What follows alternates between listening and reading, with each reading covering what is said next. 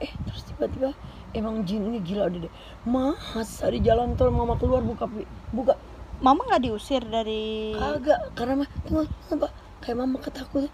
Pak berhenti pak. Ya tunggu Bu, ini di jalan tol. Bapaknya ketakutan. Tiba-tiba mama buka itu keluar. Terus mama. abangnya gimana? abangnya nggak tahu ke mana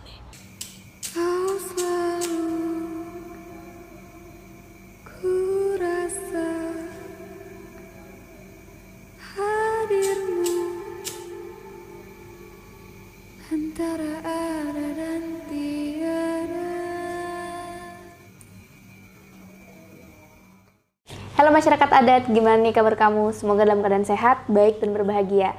Nah kali ini di adat antara ada dan tiada, aku ngajak narasumber buat bercerita langsung pengalaman horor nyata mereka. Hari ini kita kedatangan sama Kak Nandra. Halo Kak. Wah sangat terlihat ceria ya, positif vibes gitu. Tapi mau diceritain adalah cerita horor di sini. Kak Nandra mau cerita apa sih hari Aku ini? mau cerita tentang mamaku yang dikirimin santet dari temennya sampai dirasuki 40 jin. Eh, dia lompat dari taksi dan lari di tol dari Jakarta sampai Cibubur Oke. gitu. Terus sampai masuk rumah sakit jiwa juga. Berarti kejadian ini tentang pengalaman ibu yang disantet dan ternyata itu malah membuat banyak kejadian-kejadian paranormal lainnya ya. Hmm. Oke, sebelumnya mungkin ada yang pengen lebih kenal sama Kanandra, boleh follow Kanandra di Instagram di mana Kak? Instagram Nandra R-nya 3. Oke, silahkan di follow. Kita langsung aja ke ceritanya. Gimana Kak ceritanya? Jadi awalnya itu mama sering kesurupan dalam satu eh, dalam satu hari itu bisa sampai 30 kalian kesurupan. Itu tahun berapa tuh kejadiannya? 2018. Oke, terus Nah, abis itu tap- eh, tapi itu dia kesurupannya bisa ngontrol gitu loh. Jadi sebelum lanjut ke cerita aku mau ngasih tahu kalau aku, mama dan kakakku tuh cukup kuat untuk nanggepin hal kayak gitu karena di 2015 aku sempat ada kejadian kakak disantet. Jadi dari situ kita mulai belajar hal-hal kayak rukiah segala macam gitu. Jadi kita cukup kuat. Nah, lanjut mama itu kesurupan hmm, sampai 30 kalian sebentar-sebentar bisa dikontrol eh, terus eh, jin yang ada di dalam tubuh mama itu ngaku kalau dia tuh udah ada sama mama dari kecil awalnya kayak gitu Oke. tapi hari ke hari malah makin parah dalam satu kesurupan itu bisa tiga makhluk yang masuk awalnya. Jadi dari yang ngakunya sama mama dari kecil terus berubah jadi kakek-kakek berubah jadi suaranya berat gitu mungkin bapak-bapak gitu. Terus nanti biru- berubah lagi jadi anak kecil yang sering nangis gitu nangis terus. Gitu. pokoknya dalam sekali tuh bisa berubah-berubah tapi nanti sadar terus masuk lagi sadar lagi masuk lagi kayak gitu awalnya kayak gitu. Aku juga nganggepnya hal biasa gitu kan karena apalagi ngeliat mama bisa ngontrol gitu. Jadi oke lah biasa aja gitu. Terus makin lama kok sampai nyelakain mama gitu. Dia suka awalnya tuh suka ngejedotin kepala. Udah dari situ udah udah aku udah takut sih ngejedotin kepala. Terus em, pernah kayak mau eh, ngambil pisau gitu. Udah gitu udah udah udah serem gitu. Dari situ aku sama kakak sadar itu udah nggak bener kita mulai ngejaga mama nih biar jangan sampai kesurupan gitu kan. Pokoknya kita bener ngejaga terus pas aku lagi sekolah itu tiba-tiba aku ditelepon sama mama sama kakakku juga disuruh pulang. Aku tuh pas masuk ke rumah ngeliat mama badannya tuh udah kaku. Udah di depan TV ruang tengah tuh dia udah kayak orang mau meninggal gitu kak. Dalam posisi rebahan. rebahan gini bener-bener kayak orang meninggal. Dan mama tuh omongannya udah ngaco tapi suaranya tuh beda. Ini suaranya berat. Dia tuh ngomong kayak eh, mau meninggal gitu lah intinya dia bilang eh, ngomong ke aku jaga diri baik-baik gitu-gitu segala macam. Tapi tuh suaranya tuh beda berat banget gitu. Dia minta semua orang untuk kumpul awal kayak gitu kan. Udah gitu aku sadar itu itu bukan mama aku kayak ngodein ke kakak aku kak ini kayaknya udah parah deh. Terus akhirnya kakak aku sama aku nyoba ngerukiah mama nih. Coba ngerukiah mama ngamuk parah ngamuk. Itu tuh langsung diri gitu loh. Tadinya tuh dia udah kaku langsung diri tegak segala macam marah-marah ngamuk. Akhirnya sempat keluar tuh. Sempat keluar oke sadar. Akhirnya kita jaga mama kita tuh akhirnya tidur rame-rame tuh berlima di satu kamar. Akhirnya besokannya aku berangkat sekolah tuh kayak biasa. Eh, nggak ada kejadian apa-apa tuh awalnya pagi. Terus kakakku keluar ngeliat barang-barang di rumah tuh udah pada kosong awalnya awalnya tuh ngiranya kita dirampok atau kenapa gitu. Barang-barang udah kosong sampai TV kulkas tuh udah nggak ada. Pas kakak keluar eh, udah kosong dia nyari mama juga mama juga nggak ada. Pas ngeliat ke depan rumah mama itu lagi ngebagi-bagiin barang ke orang gitu. Tapi dalam posisi merem ya dia bawa kulkas dari belakang ke depan sama isi-isinya dia bawa sendiri merem. Buset. Itu Nah, dia tuh ngerasa barang-barang itu bukan punya dia. Jadi dia tuh nggak mau ada barang-barang yang menurut dia bukan punya dia. Jadi dia semuanya dikasih ke orang, sampai baju-bajuku dikasih orang juga gitu. TV segala macam itu keadaannya merem ya kak. Dia bawa-bawa gituan tuh. Jadi kayak ah udah aneh banget sih. Akhirnya kakakku kan dua, satu megangin mama, satu nyelamatin barang-barang yang masih ada di depan.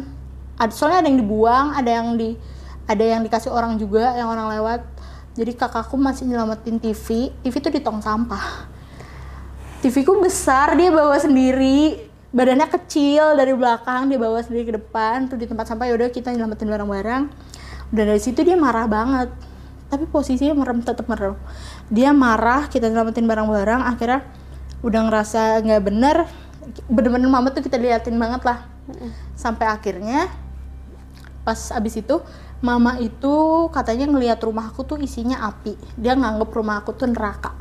Dia nggak mau ada di rumah. Akhirnya dia kabur. Awalnya kabur dulu. Pertama tuh ke masjid dekat rumahku nggak begitu jauh. Dia mau tidur di masjid itu doang. Karena ngeliat rumah tuh katanya isinya api. Banyak makhluk-makhluk. Nggak jelas katanya gitu. Dia takut. Tapi dia gimana ya? Nanti ngamuk. Tapi tuh nanti kayak ketakutan gitu. Nangis. Akhirnya dia kabur ke masjid.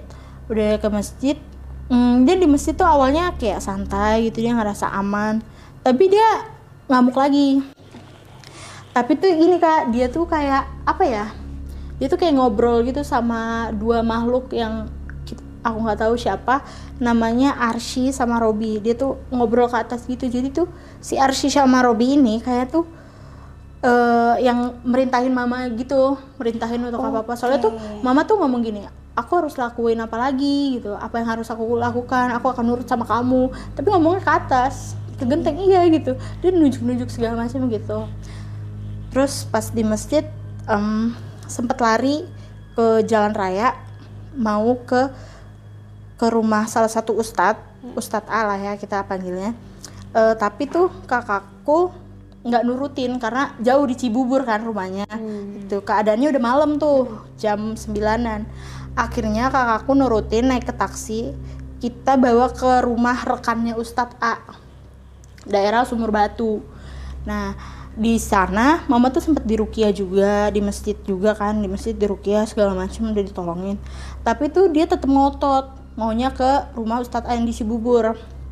Entah gimana ceritanya aku juga lupa kita tuh lengah. Di situ kita lengah mama hilang. Itu bener-bener hilang nggak ada nggak tahu gimana cerita aku juga lupa. Aku juga udah panik soalnya kan ngeliat mama kayak gitu mama hilang nggak ada. Kita udah keliling keliling nyari di sekitar masjid nggak ada mama nggak ada. Terus pas aku celingukan nama mamaku nilam ya. Terus aku ngeliat ada pelang nama jalan nama jalan nilam. Terus aku kayak aduh apa ya? Masa mama hilang di jalan na- namanya sama gitu. Akhirnya yaudah itu udah tengah malam tengah malam akhirnya kita pulang kita pulang tuh kita bikin laporan polisi segala macem kabarin saudara-saudara gitu. Nah besok paginya kakakku tuh nge mama tuh maunya tuh ke rumah si Ustadz A itu terus maunya ke situ. Akhirnya kakakku inisiatif untuk nyari ke sana. Nyari ke sana dalam perjalanan tuh awal ketemu mama tuh di ruko. Ruko ruko-ruko gitu banyak di Cibubur udah deket sih sama rumah si Ustadz itu cuman belum nyampe. Eh, di ruko-ruko itu kakak tuh ngeliat kayak ada kayak mama lagi tiduran di depan ruko gitu nggak pakai sendal. Mama tuh eh, mama tuh hilang tuh cuman pakai mukena. Nggak pakai sendal cuman pakai kos kaki. Kos kaki sama mukena aja. Ya Allah. soalnya dia tuh merasa dia aman pakai mukena gitu. Jadi dia nggak mau ganti baju. Udah kayak gitu ngelihat awalnya masih dulu mama bukan ya gitu terus akhirnya kakak tuh kakakku turun sendiri dari mobil gitu ngelihat bener itu mama. Mama ngeliat kakak itu langsung amuk lagi mau lari lagi. Tapi untungnya badan kakakku gede ya. Dia langsung megangin sekuat tenaga. Aduh gila. Aduh kebayang lagi. Iya sih. udah kayak gitu eh k- mama tuh ngamuk sampai nonjok nonjokin kakak sempat nonjok nonjokin kakakku juga dia mau kabur lagi tapi kakak eh, akhirnya kakakku tuh mutusin untuk ngikutin mama nih jalan. Tapi kakakku satu lagi sama papa tuh di mobil ngikutin dari belakang. Kakakku yang itu megangin ngikut gitu. Eh, ikutin arah mama ke mana gitu. Akhirnya sampai nih di rumah Ustadz A. Tapi Ustadz A nya itu lagi keluar adanya malam. Akhirnya kita tuh dari siang nunggu sampai malam sampai Ustadz itu pulang. Kita nunggu di depan. Pas Ustadz ya pulang kita disuruh masuk aku cerita lah eh, ini gini gini gini mama tuh aku ceritain dari awal kesurupan bla bla bla. Akhirnya coba nih di rukiah di rukiah sekali dua kali nggak nggak mempan. Eh, padahal nih eh, apa ya Ustadz ini tuh dibilang pakar rukiah pak- pakar rukiah gitu dah pokoknya kayak udah terkenal juga lumayan terkenal sih. Nah udah gitu nggak bisa tuh berkali-kali tiga kalian gitu. Akhirnya Ustadz itu ngerukiah mama caranya nendang mukul fisik loh kan langsung Ustadz cowok mama cewek ditendang dipukul sega, aduh Aduh, aduh mau nangis eh, iya sih ngeliat mama sendiri kan digituin. Iya, aku eh, sempet marah kayak kok gini caranya gitu. Tapi dia cuma eh, dia ngejelasin kayak yang saya pukul itu bukan mama kalian tapi jinnya gitu. Tapi kan siapa udah- yang tega sih kan? Iya. Aduh kayak gitu. Terus nggak mempan-mempan juga kan udah di- kayak gituin. Ustaznya kayak kesel sendiri akhirnya kita diusir, kita disuruh pulang. Dalam keadaan sedih, kesel, mama juga kayak mama tuh kayak sadar nggak sadar gitu loh. Dia juga marah di situ. Gue udah datang nih jauh-jauh. Kenapa lo kayak gini ke gue? Kenapa lo nggak coba bantu gue gitu? Dia ngomong kayak gitu. Akhirnya kita pulang. Itu masa mau pulang susah banget sih narik ke mobil tuh susah banget. Tapi akhirnya bisa. Jadi dua kakakku tuh di belakang megangin papa yang nyetir. Selama perjalanan dari Cibubur ke Jakarta itu mama tuh ngamuk terus sampai nyekek papa berkali-kali dari belakang. Iya, tapi untungnya papa masih bisa ngontrol, jadi kita nggak kenapa-napa di jalan. Kalau nggak ya, Asik. soalnya tuh berkali-kali kak nyekeknya namanya bukan tenaga mama ya kuat banget. Kita megangin juga kewalahan, padahal kita bertiga gitu. Nyekek terus sampai kadang papa tuh sempet agak oleng nyetirnya, tapi bisa lagi, bisa lagi kayak gitu. Terus udah lah nih sampailah di rumah. Mama tuh awal nyampe rumah ketemu aku tuh ngeliat aku tuh kayak biasa aja kayak nggak kayak nggak ada apa-apa gitu loh dia sadar gitu ngajak ngobrol aku segala macam terus eh, aku coba ajak sholat nih yuk sholat yuk gitu. Dia nggak mau. Padahal dia rajin sholat loh eh, sebelumnya gitu. Dia nggak mau. Terus aku paksa. Akhirnya aku bawa wudhu gitu ke kamar mandi. Dia tuh lupa lupa cara wudhu. Bismillahirrahmanirrahim aja dia nggak inget. Nggak tahu. Gimana ya wudhu? Wudhu tuh apa sih malah kayak gitu? Wah berarti bukan mama nih. Iya. ya kan aku mikir ah bukan mama nih. Ya udahlah akhirnya nggak sholat. Akhirnya kita tidur tiduran nah aku tuh ngajak ngobrol mama tuh yang aku sambil videoin. Mama kenapa kok bisa hilang sih? Terus gimana pas kabur? Kayak serius? Kan naik nih naik ke taksi. Itu mama ngomongnya apa ke taksinya? Jalan-jalan bang. Saya ini udah perampok. Bohong nih. Terus abangnya jalan? Jalan mau lapor aja polisi. Lapor lapor. Ini, saya mau polisi antarin terus terusnya gini dibawa sama abangnya. Eh terus tiba-tiba emang jin ini gila udah deh. Masa di jalan tol mama keluar buka buka. Mama nggak diusir dari kagak karena mah tunggu pak. Kayak mama ketakutan. Pak berhenti pak. Iya tunggu Bu. ini di jalan tol. Bapaknya ketakutan. Tiba-tiba mama buka itu keluar. Terus Mama, abangnya gimana? Abangnya nggak tahu ke mana gue aja bingung sama gue baru-baru ngik- ngikutin si abang. Gue aja keder gue ke mana gue lihat kok ketakutan mama nggak naik aja pulang ke rumah? Nah itu yang mama bingung. Terus mama ke Cibubur naik apa? Tuh itu di situ aku tanya-tanya kan katanya eh, mama pas lari itu ngeliat taksi mama langsung naik. Mama bilangnya ke supir taksinya mama dikejar-kejar perampok. Ayo pak ayo pak. Saya dikejar perampok nih Eh, terus kata supirnya juga "Eh, udah bu lapor polisi aja. Di sini ada kantor polisi tuh deket. Enggak pak enggak pak. Saya dikejar perampok. Bapak antar saya aja ke rumah eh, saudara saya Ustadz A gitu. Rumahnya di Cibubur gitu. Ayo pak ayo pak. Akhirnya jalan masuk tol. Mungkin mama kayak sadar nggak sadar gitu. Dia tuh sadar nggak punya apa-apa nggak bawa HP nggak bawa uang segala macem. Terus dia minta ke supir taksinya pak berhenti pak terus kata supir taksinya jangan bu ini di tol banyak kendaraan segala macam. Supir taksinya nggak mau berhenti. Akhirnya mama buka pintu lompat dari taksi. Itu lompat dia benar-benar keluar dari taksi. Habis itu dia jalan di taksi tuh dia cerita ke aku ke kanan ke kiri ke kanan ke kiri. Tapi mama bilang tuh sama aku saat itu mama tuh ngerasa berani banget. Mama tuh ngehadang mobil-mobil tronton di, dihadang sama dia.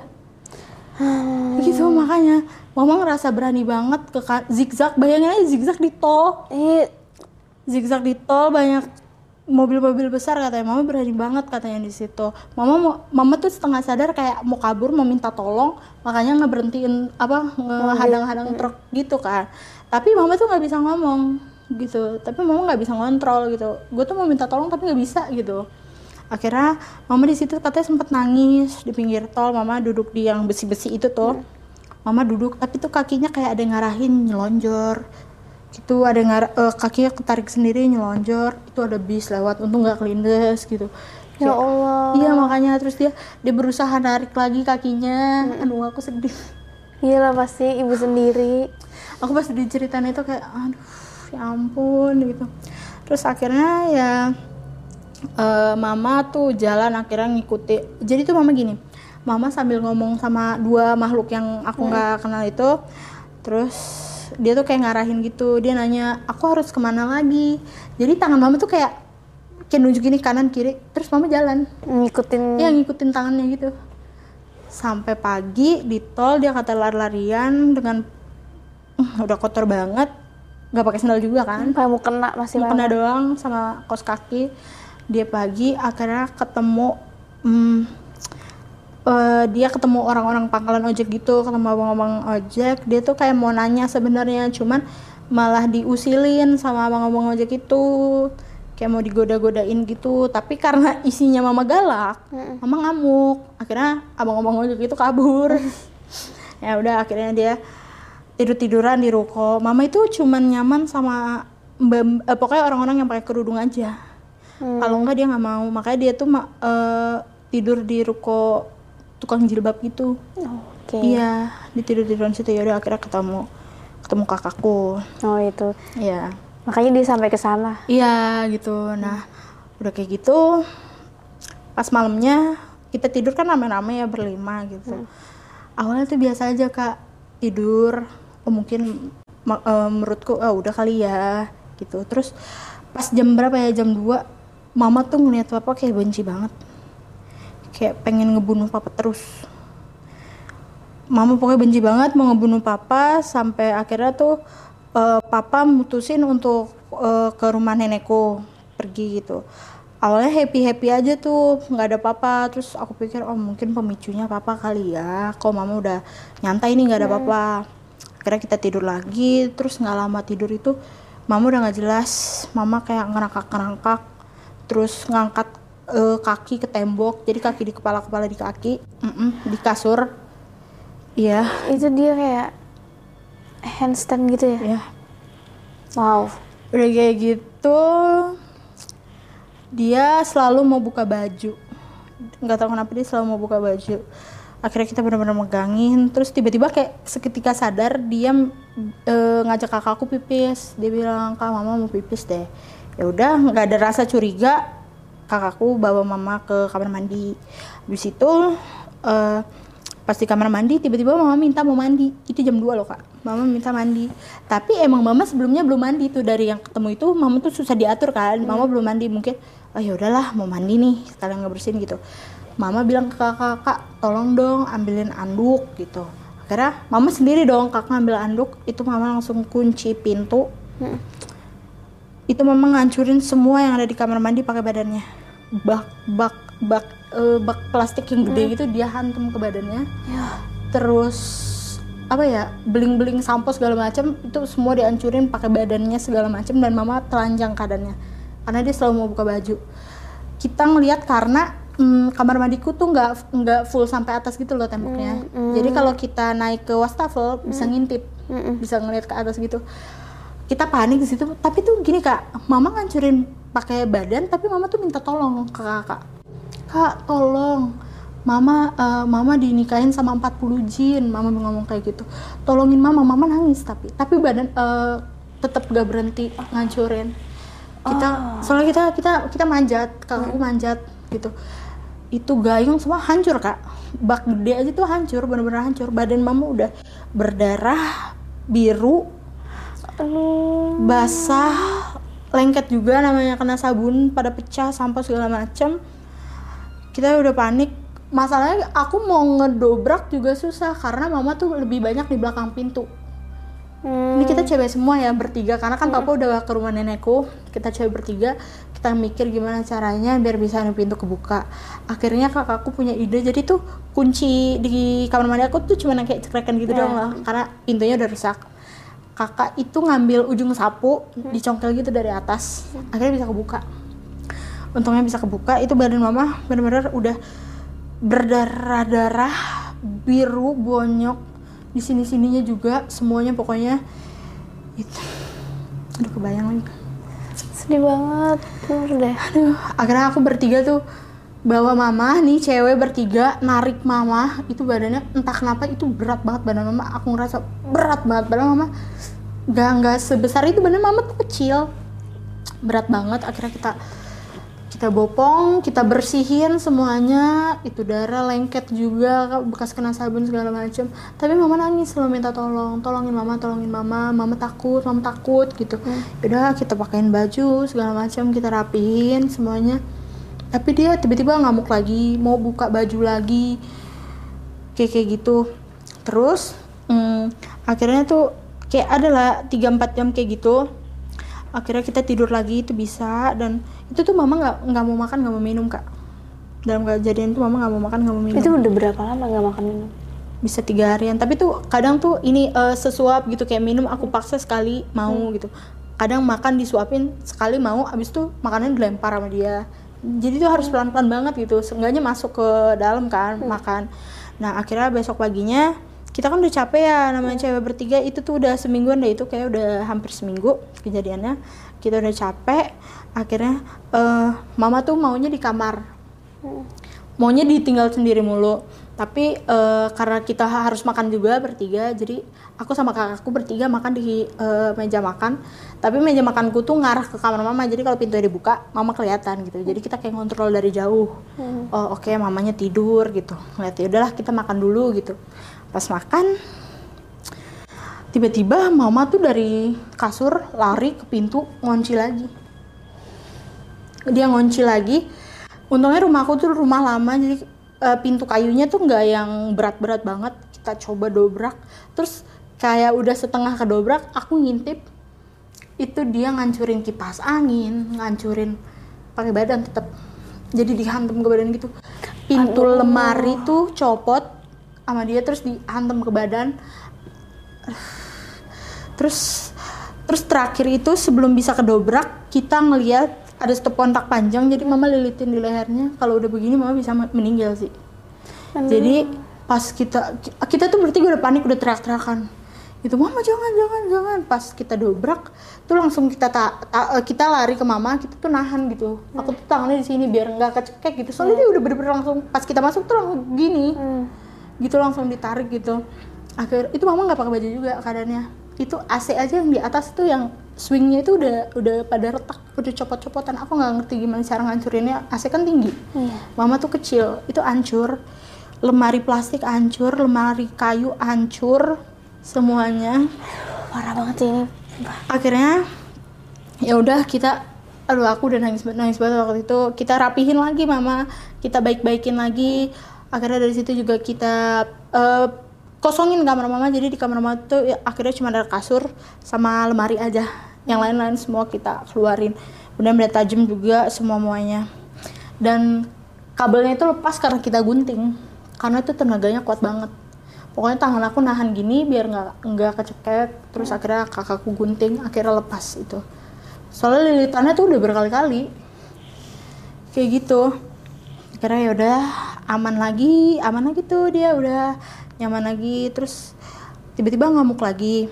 Terus besokannya juga sempat mama tuh ngamuk nih keadaannya ngamuk. Jadi kakak aku tuh dua megangin kanan kiri aku megangin kakinya. Posisi mama duduk jadi aku di bawah. Terus mama ngeraih rambut aku dijambak sampai rambut aku belakangnya pada berdarah. Jadi dari kulit kulit kepala aku udah ngeluarin darah. Aduh. kakakku tuh udah udah kakakku udah nangis mah itu itu anak mama loh mah tapi tuh mama tetap ngejambak tapi mama nangis. Iya mama tahu tapi mama nggak bisa ngelepasin. Sampai rambutku tuh mau di mau digunting sama kakakku. Jadi tuh posisinya aku nunduk jadi ditarik gitu. Karena aku di kaki kan dia tinggal narik gitu. Itu semua udah darah semua kulit kepala aku udah darah semua. Bawah-bawahnya udah darah semua. Akhirnya tuh bisa lepasnya tuh dia kayak langsung habis narik tiba-tiba gitu kayak pingsan gitu akhirnya kelepas. Dan pas aku lap pakai tisu bener itu darah semua. Belakang kepala aku udah darah semua. Dia tuh kayak tapi dia tetap minta maaf kak sama aku. Mama tahu itu kamu. Tapi dia ya udah berdarah darah dari situ. Dari situ kita udah udah mulai nggak kuat. Karena kita cewek bertiga. Akhirnya mutusin untuk bawa mama ke rumah nenek. Karena di rumah nenek tuh rame kan. Di rumah nenek itu mama data eh, didatengin banyak ustadz segala macem orang pinter. Itu nggak ada yang bisa bantu. Bahkan tuh banyak ustadz yang kayak cuman datang ngelihat belum nyentuh ya. Eh, saya nggak kuat ini banyak banget jinnya. Ada yang bilang 40 ada yang bilang 50 ada yang bilang 60 juga. Saya nggak kuat ini banyak banget jinnya. Akhirnya pulang. Banyak banget yang kayak gitu. Nggak ada yang bisa bantu lah intinya pas udah di rumah nenek tuh. Eh, karena mama ngamuk terus nggak mau makan juga akhirnya tante tuh ngu- tanteku ngusulin suntik ini apa suntik penenang gitu. Akhirnya di eh, papaku tuh sama sepupuku nyari tapi tuh nggak bisa harus dibawa penanganan dokter kan kalau kayak kayak gitu. Iya nggak bisa terus tante bilang ya udah bawa aja ke rumah sakit jiwa gitu. Di situ aku hancur banget sih. Aku tuh sempet aku sempet ribut sama tanteku juga aku marah kayak mama tuh gak aduh aku sedih.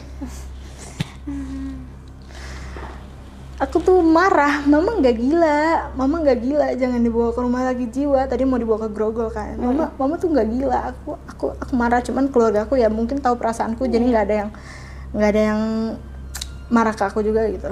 Tapi akhirnya ya eh, omku enggak kok bukan di grogol gitu ada lagi rumah sakit jiwa yang lain gitu. Oh oke gitu akhirnya kita bawa mama tuh bawa mama ke rumah sakit jiwa. Hmm, mama tuh pas mau dibawa itu dia kayak happy soalnya kita kayak nge- eh, kita kayak ngebohongin mama mama kita mau ke Grand Indonesia loh. Mama kan suka banget ke sana. Yuk. Terus mama eh asik jalan-jalan gitu. Mama seneng banget gitu.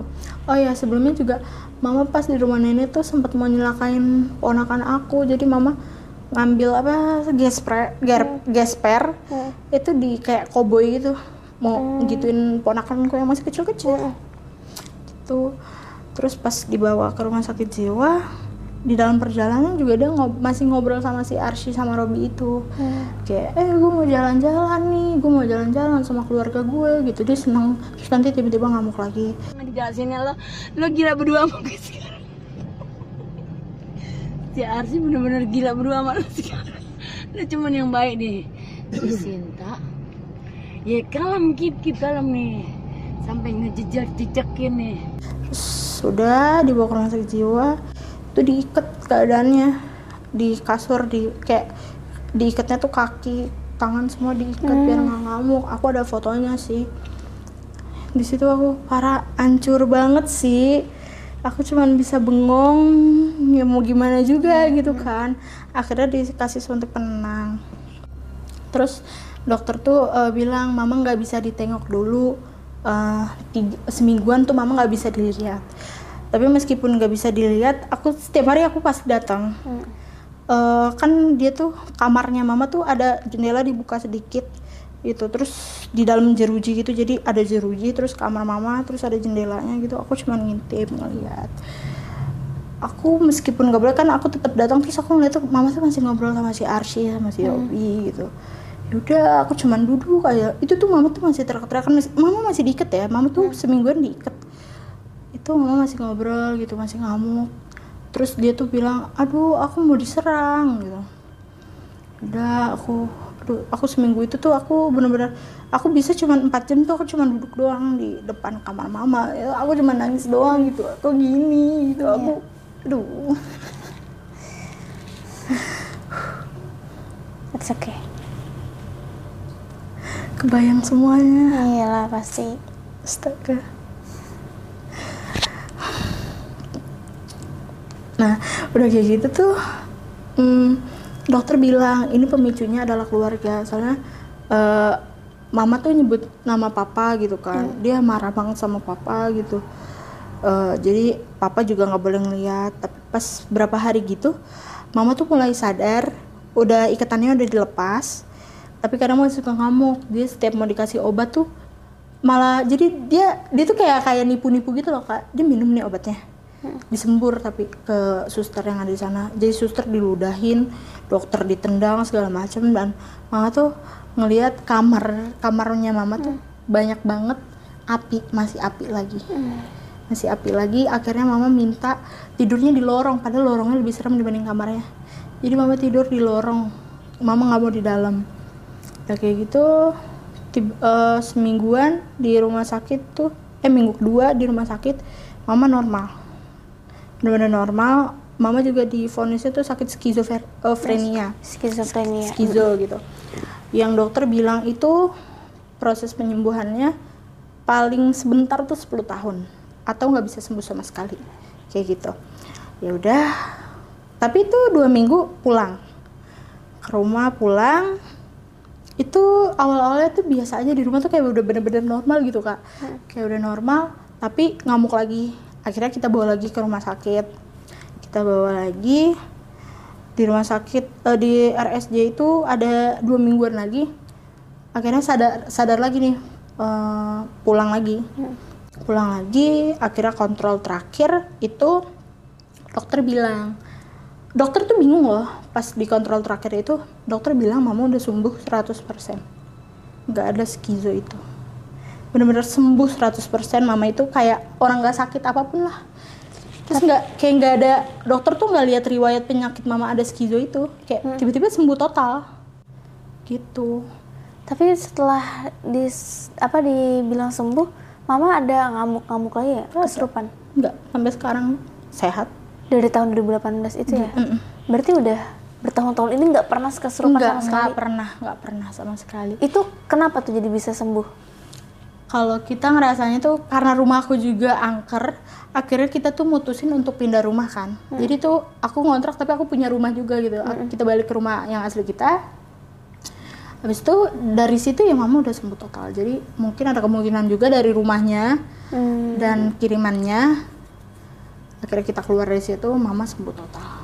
Tapi tahu itu disantet gimana ceritanya? dari eh, jadi tuh pas eh, mama disembuhin segala macam jarak jauh juga ada beberapa ustadz yang ngejelasin kita ini tuh ada yang nggak suka ada yang pengen bikin mama sama papa cerai gitu jadi makanya mama tuh selalu benci aja ngeliat papa makanya papa dicekek mulu Oke, berarti kan ke rumah sakit jiwa ini prosesnya kayak sebulan ya? Iya, dua, dua minggu pertama terus keluar keluar terus Masuk lagi. masuk lagi dua minggu sembuh total. Mm-mm. Tapi dalam proses ke rumah sakit ini pun kalian melakukan pengobatan tapi jarak jauh, Jarak jauh. minta bantuan sama ustadz, Ustadz, gitu ya. ustadz, iya. Diobatin lah dengan cara Mm-mm. gimana Nah, secara spiritual mereka gitu ya. Mhm. Dan ternyata total sembuh, sembuh total gitu.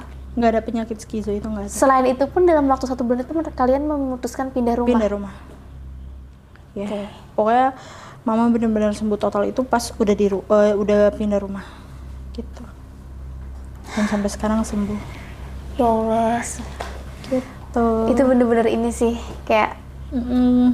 kayak waktu-waktu terberat sih bagi Iya, parah. kalian. itu tuh ke- sebulan tuh udah kayak 2000 tahun deh aku ngerasanya lama banget kok kayak gini terus gitu ya udah akhirnya kita pindah rumah sampai sekarang mama sehat alhamdulillah Gitu. Alhamdulillah dan bener-bener nggak nggak pernah kambuh-kambuh lagi nggak pernah sama sekali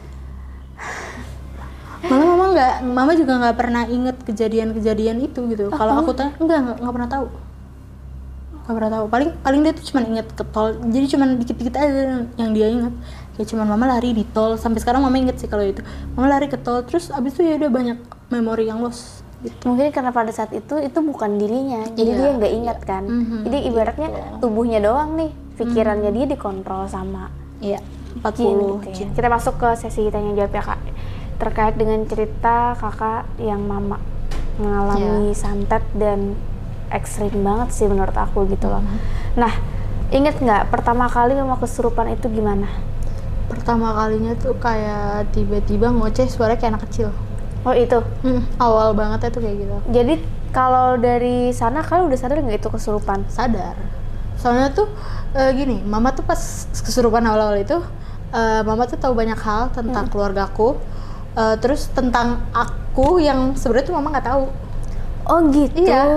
kayak ini tahu dari mana terus suaranya tuh suara anak kecil banget benar suara anak kecil Berubah banget. suaranya? berubah anak kecil Berarti tanda-tanda kalian tahu mama kesurupan tuh dari suara dari suara. Kalau suaranya udah berubah, berarti kesurupan gitu ya. udah gitu tingkahnya juga kayak anak kecil Hmm. ngelihat apa kayak ih itu apa ya misalnya kayak ngeliat botol ih apa gitu Tapi mama ada yang merem juga ya kalau Ada yang kesurupan. merem, ada yang merem. juga yang ada yang merem ada yang melek ada yang melek. Ada yang melek. Nah, yang merem itu kan tadi sampai yang ngebagiin barang-barang Iya. kan. Mhm. Itu kan semua dikeluarin sama dia kan. Ada nggak sih warga yang ngambil barangnya? banyak Jadi itu kalau udah dikasih itu gimana? yang dikasih ya udah nggak apa-apa lah Oh, gitu. apa. tapi yang masih di eh, tempat sampah kita bawa masuk Hmm. itu kulkas dan isi isinya tuh diambil sama ada tukang mainan gerobak gitu Hmm. Nggak sengaja lewat karena rumahku tuh deket SD ya udah Iya. dia dapet kulkas Iya. kulkas dua pintu kak mama bawa sambil merem Itu sendiri. itu nggak- benar-benar nggak masuk akal sih. Kan seorang perempuan, mana Hmm. kecil ya kata tadi. kecil udah gitu kulkas kan di di belakang Mm-mm. dan ini sa- dua pintu sama isi isinya Iya. dia bawa sambil Gimana merem. ceritanya bisa ngangkat Hmm, gitu loh. merem lagi Merem lagi. itu dia Aduh, parah sih. Mau aku kebayang itu bener-bener waktu-waktu yang berat sih bagi kalian Banget. pasti. banget Nah, kalau misalnya Mama udah kesurupan gitu, Hmm. kalian sadar Mama udah kesurupan, gimana cara kalian menyadarkan Mama? pakai ayat-ayat rukiah yang udah kita pelajari di 2015 Oh, jadi memang udah ada pengalaman Ah, udah sebelumnya. ada pengalaman jadi ya udah Tapi emang langsung manjur, Langsung, langsung, eh, sadar. Kayak ada selang 15 menit 10 menit dulu sih jadi nggak nggak langsung Nggak langsung, oke. iya Setelah sadar, Mama itu bisa diajak ngobrol nggak? bisa Langsung normal Ya, gitu nggak dia? normal, tapi nanti nggak lama gitu lagi Oh, jadi tuh kayak sadarnya tuh bisa dihitung menit kayak semenit dua menit tiba-tiba kesurupan lagi oh, berarti dalam satu hari itu Mama puluhan kali puluhan kali Ya. kesurupan. Oke, berarti sehari se- kesurupan sebentar nggak kayak gitu ya? Tapi ini kayak justru dominasinya ketidaksadarannya dia. Oke. udah gitu kan berubah-berubah kan nanti tiba-tiba yang ngejatuhin kepala nanti tiba-tiba jadi suara bapak-bapak berat nanti tiba-tiba nangis mulut tiba-tiba suara nenek-nenek anak kecil gitu lah berubah-berubah mulu setiap kesurupan Oke. Nah, terus kan dari sana juga dari cerita ini kalian mengetahui bahwa mama kesurupan karena dia itu disantet gitu ya. Kalian tahu nggak siapa yang nyantet? tahu dong Dari mana taunya? dari ustadz-ustadz yang bantu mama Ustadz-ustadz yang bantu. Ternyata dia itu siapa? Ada kenalan kalian kah atau orang random aja atau gimana? teman mama Temen mama. iya teman ya deket juga aku pun kenal aku kenal keluarganya aku kenal anaknya semuanya Oh my God. Iya, teman mama. Itu penyebabnya apa dia bisa? Dia iri sih, lebih ke iri. Oh, lebih ke iri ya. Ya, karena dia pengennya tuh mama sama papa cerai gitu. Hmm, emang dia nggak kayak gitu ya keluarganya? Hmm, yang aku tahu sih nggak kayak gitu sih. Itu ya bahayanya ya kalau udah Ya. dengki itu Hmm, kayak bisa sampai mencelakai hati orang itu udah parah hati. banget, udah parah padahal banget. kan ibaratnya orang nggak salah sama Iya. kita tapi kita yang iri malah nyakitin orang jangan sampai apalagi deket ya itu. Jadi iya kayak itu kan shock juga sih aku. Mm-mm. Gitu. Aduh parah parah parah parah dan mama tahu nggak Enggak kita kasih tahu. nggak sampai Nggak, sekarang sampai mama nggak tahu. nggak Tapi dia masih berteman gak sama di? Enggak, aku sama keluarga sepakat untuk ngejauhin mama dari orang itu. Dan setelah mama sembuh juga nomor HP mama semua kita ganti. Jadi emang nggak ada Nggak kontak? ada, nggak ada. Dianya ada berusaha reach out mama nggak? Em, dia tuh malah lebih ngehubungin ke anak-anaknya. Iya. Oke. Ke kakakku gitu ngechat, mama apa kabar gitu. Tapi kita nggak ada yang gubris. Mungkin dia sadar aja kali Iya. ya. ya. Perbuatan dia sendiri. Apalagi kita udah pindah rumah, dia nggak tahu rumah kita. Oh, syukurlah. Itu dia. Syukurlah. Tapi rumahnya jauh nggak dari rumah lama? Nggak begitu jauh. Tapi dia nggak tahu ya Iya syukurnya. tahu. Nah, terus kan mama itu sembuh nih di Mm-hmm. minggu ketiga atau minggu keempat? Sembuhnya. Sembuh. Yang ke rumah sakit jiwa itu. Aku rumah sakit jiwa itu, aduh berapa ya pokoknya. Aku nggak tahu pasti pokoknya itu kejadian udah lama banget. Mm-mm. Pokoknya ber- berlangsung lama dulu terus ke rumah sakit. Gitulah. Balik rumahnya sembuh. Di mana kalian mengetahui mama itu sembuh titiknya? Pas kan udah pindah rumah, mama itu eh, ngelihat papa kayak udah ya udah kayak normal aja. Terus eh iya pokoknya normal gitu loh kak dia kayak ngelakuin hal-hal yang emang biasa dia lakuin. Terus dia juga eh, ngobrol sama aku tuh kayak biasa. Kita udah bisa bercanda-bercanda. Apalagi mama udah bisa ngomel gitu. Oh. Ciri khas emak Iya, ya, biasanya iya gitu ngomel. udah udah bisa ngomel-ngomelin aku. Oh, Oke. Iya gitu. Berarti titik kalian menyadari mama itu sembuh ketika dia bisa berfungsi secara normal. Iya, udah balik Layaknya dia dia yang sebelumnya Iya. yang sebelum Mhm, belum pernah iya. kesurupan. Iya, iya gitu. Ngobrol sama sama apa juga nggak ada Iya, nggak ada. kebencian-kebencian Iya, lagi iya. ya. Normal semuanya. Dari sana akhirnya normal dan uniknya menurut aku tuh di sini adalah ketika dokter itu psikiater ya pasti ya Iya, dokter iya. spesialis jiwa dia ngediagnosa bahwa mamanya kena skizofrenia gitu dan butuh waktu yang lama untuk sembuh Mhm. tapi ternyata dalam satu bulan Sembuh. sembuh total Malah dokter nggak nggak ngelihat ada penyakit itu. nggak ada di riwayatnya juga udah ada. bener-bener nggak ada Nggak ada. berarti udah bisa dipastikan ini ya gangguan mistis gitu ya bukan bukan hal-hal yang bisa diinikan lagi gitu loh bukan medis tapi memang mistis. Dan aku juga jadi mikir itu kan si mama jadi membaik setelah pindah rumah. Mhm. ada kemungkinan gak sih rumahnya juga bermasalah Iya rumah itu emang dari dulu dari sebelum kejadian-kejadian itu rumah itu emang udah serem namanya rumah lama ya kan. Mm, mm, mm. Rumah lama terus ditambah di 2015 kakakku dikirimin santet sama mantannya itu ke rumah. oke Terus waktu kakakku dikirimin santet itu ada me- medianya tuh boneka dari si mantannya itu. oh Iya ke rumah itu. Terus katanya kata usta eh, kata orang yang ngeliat itu ada satu yang ditanam gitu. Terus ya ditambah kiriman santet yang ke mama itu. Jadi ya udah kacau sih rumahnya. Oh iya, iya sih biasanya kan kayak serangan-serangan sihir kayak gitu harus ada medianya Iya, kan, iya, dan boneka. mungkin ditaruh di rumah itu. Tapi yang ngirim itu pernah ke rumah nggak sih? Yang mana? Yang oh, oh, sering lah. Wah, bisa, aduh, gimana ya mau berprasangka baik ya sulit deh.